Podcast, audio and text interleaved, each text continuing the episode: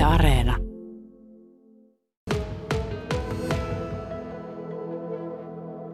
Muutama vuosi sitten tapahtunut tuhoisa tulipalo pisti jäihin yleisön mahdollisuudet tutustua Kiepin kokoelmiin. Pahasti palannut rakennus on nyt rakennettu uudelleen vanhaa ulkonäköä kunnioittain, eli tässä on vanhat seinälaudoitukset ja vanhat ikkunat tässä uudessakin rakennuksessa, mutta vielä ei sisällä ole valmista ihan yleisölle avaamista varten. Täällä kun katsoo ympärille, niin nättiähän täällä on, kun seinäpinat ovat siistit, lattiat uudet ja semmoista vanhaa tuttua tavallaan niin miljöitä tämä toisaalta on. Mutta aika paljon teillä on täällä vielä pahvilaatikoita ja tyhjiä vitriinejä. Ymmärrän, jos ei ihan heti tämä aukea yleisölle, mutta mistä se johtuu, että aikataulut nyt ovat siirtyneet? Minulla on tässä museopedagogi Mari Mäenpää ja museoassistentti Merja Passoja. Mites Mari, miksi ei avata vielä? No, mehän saatiin tilat käyttöön silloin joulukuussa ja aloitettiin heti muutto. Muutto sujui aika nopeasti ja saatiin myös tuo toimistopuoli, tuo hirsirakennuksen puoli aika, aika jouhevasti sitten kalustettua. Mutta täällä näyttelytilojen puolella me ei päästy vielä sitten kalustamaan näitä tiloja, eli tämä vitriinien rakentaminen sitten viivästyi. No se on yksi syy, onko muuta? No tässähän on ollut monenlaista, että totta, että me jouduttiin tämä katto laittamaan uudestaan ja tämmöisiä pieniä takukorjauksia on ollut. Ja, ja sitten se, että ennen kuin vitriinit saadaan nämä valmistajat sitten pystyy tulee, hehän joutuu joustamaan sitä aikataulua ja mitenkä sitten, tuota, niin, niin, miten he ehtivät ja miten me sitten sen jälkeen. Teillä oli ilmeisesti myös vähän konservaattoripulaa tässä. No tällä hetkellä alun perin oli ajateltu tosiaan, että konservaattori on apuna tässä, kun näitä nisäkkäitä ja lintuja ää, vielä kunnostetaan alustoja, mutta hänellä on ollut nyt tosi kiireistä ja olemme sitten tehneet Merjan kanssa kahdestaan tätäkin työtä. Onko teillä veikkausta siihen, milloin tämä voisi olla sitten valmis ja ovet aueta yleisölle? Kyllähän meillä aina veikkaus on ja se semmoinen oma veikkaus, mutta tuota, kyllä tässä vielä kuukausia menee. Että joskus ensi vuoden puolelle? Kyllä se menee ensi vuoden puolelle. Että toivottiin, että oltaisiin jo aikaisemmin, mutta tässä on yllättävän paljon työtä, että vaikka nämä näytteet on säilyneet ihan hyväkuntoisina, mutta tässä on semmoista fiksausta ja sellaista laittamista, että niitä ei voi suoraan laittaa vitriiniin. Perusnäyttelyn rakentaminen tavallaan saanut miettiä ihan puhtaalta pöydältä, koska nyt tehdään se uusiksi. Kuinka paljon se muuttuu? No ei kovin paljon, mutta toki esimerkiksi on ajateltu tuo isoin dioraama muuttaa kokonaan. Dioraama on? Sellainen jossa näkyy se eläinten elinympäristö. Eli nyt näissä kaikissa Veikon näytteissä on tavallaan pieni pala sitä eläimen elinympäristöä, mutta sitten isompi dioraama on usean neliön tai kuution kokoinen tota, paikka, johon tulee sitten tietty, tietty elinympäristö, maisema ja sitten eläimiä siihen, eli pala luontoa. Ja sen kanssa on nyt sitten tilanne minkälainen? No meillä on siitä suunnitelma, mutta sitä me ei olla vielä edistetty, että tehdään nämä perus, perusnäyttelyt ja täytetään nämä muut vitriinit ensin. No tässä pöydällä mä näen tällaisen askartelutyömaan. Eli täällä näyttää, että tänään on kaikkia sammaleita ja heiniä liimaillaan tällaiseen ruskeaksi maalattuun pohjaan. Rakennatteko te itse näitä pohjia täällä? Kyllä, kyllä. Tässä nyt osa on jouduttu rakentaa itse, että tuossahan tulee noille hirvevasoille tulee oma pieni dioraamansa, niin sit, se on tuossa työn alla. Että Mari sitä on siihen laittanut. Mistä materiaalit ja minkälainen prosessi se niiden kanssa on?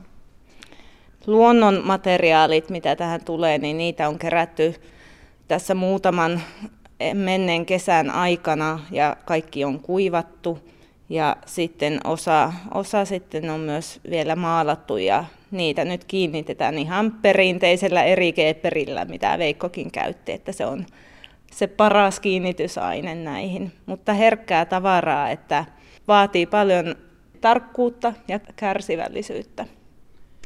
Et nythän tässä on tarkoitus kunnioittaa sitä veikon, veikon näkemystä ja olemusta ja saada se luonto tänne ja ne kaikki pienet elinympäristöt. Niin sillä lailla kun Veikko on halunnut ja Veikko on pitänyt Salkio Veikko, mutta, mutta tässä nyt on tietenkin se, että tätä ei ole missään ollut vielä. Mutta kyllä me uskotaan, että me tiedetään jo, mitä Veikko olisi halunnut. Niin sen verran kauan olette näitä Veikon keräämiä näytteitä ja kokonaisuuksia katselleet. Teillä on tässä valokuvaus käynnissä myöskin. Siellä on ahma kuvattavana, eli sellaiset näytteet, mitä aiemmin ei oltu vielä kuvattu. Kaikki nisäkkäät, kaikki linnut ja kaikki mineraalit on nyt sitten tämän vuoden aikana myös tässä samalla kuvattavana.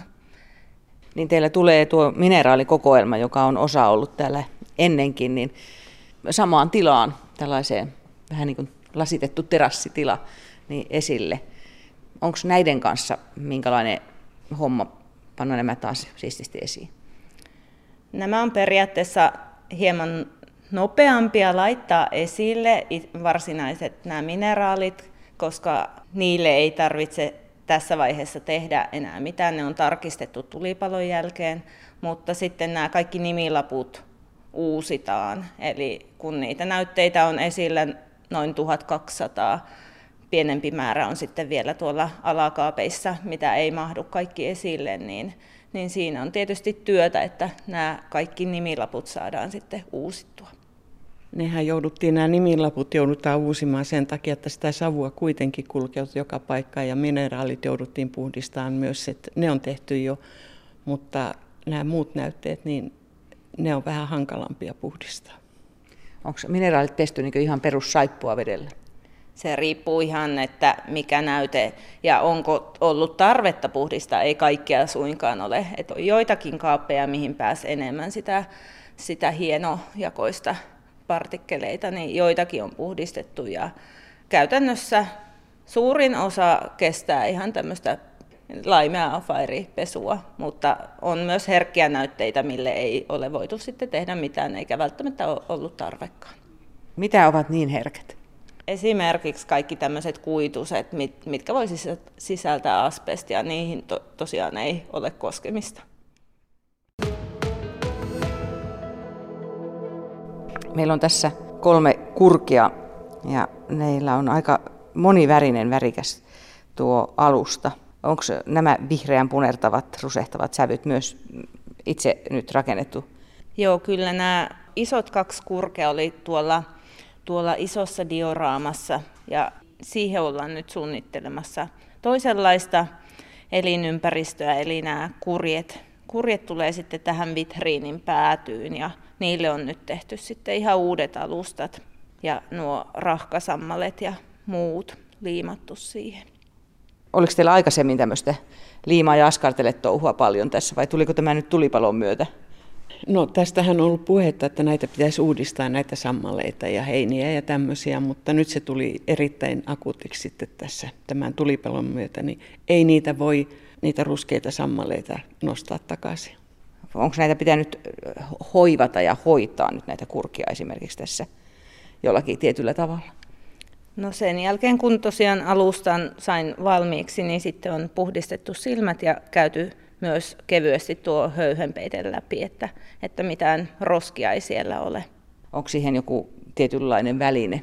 Enimmäkseen on käyttänyt toisen linnun sulkaa. Hyvä väline, luonnollinen, mitä sillä, sillä tota, ei vahingoita sitten höyhenpeitettä. No entäs sitten kun mennään tuota, tuollaisiin karvapeitteisiin eläimiin, niin miten siellä? Joitakin isompia voi ihan kevyesti harjata ja sitten vähän, vähän pienemmällä siveltimillä tai, tai muilla, muilla sitten näitä pienempiä. Noille pienille myyrille ja päästäisille, niin mä ostin tuon tota ripsiharjani. Ja jos on ripsiharja ja kampasen, niitä on hoidettu sillä lailla. Mielikuvituksen käyttö on tässä sallittua. Kyllä, kyllä. Koko ajan löytyy uusia keinoja. Museopedagogi Mari Mäenpää, tuossa kun tulin tänne, niin tuossa vieressä ihan tehdään tietöitä ja melkoinen jyrinä kuului. Onko se vaikuttanut tänne teille sisälle? Kyllä täällä on tuntunut tärinää ja melua totta kai myös tuosta pitkän sillan kadun rakennustöistä ja ilmeisesti se tulee jatkumaan, sillä meillä just tämä meidän rakennuksen kohtahan on vielä hiekkapinnalla niin, tai tämmöisellä sorapinnalla, eli se varmasti sitten jatkuu vielä ensi keväänäkin. Me vaan toivotaan parasta, että perhosille ei satu mitään, tuntosarvet ei putoa ja niin edelleen. Siirrytäänpä sitten tänne se sivuseinälle. Täällä on pyyntivälineiden näyttely. Oho, melkoinen rotaloukku. Tuohan on niin 30 senttiä kanttiinsa ja se on kaksi kerrosta ja ylemmässä on kivet ja joku narulankasysteemi siinä on.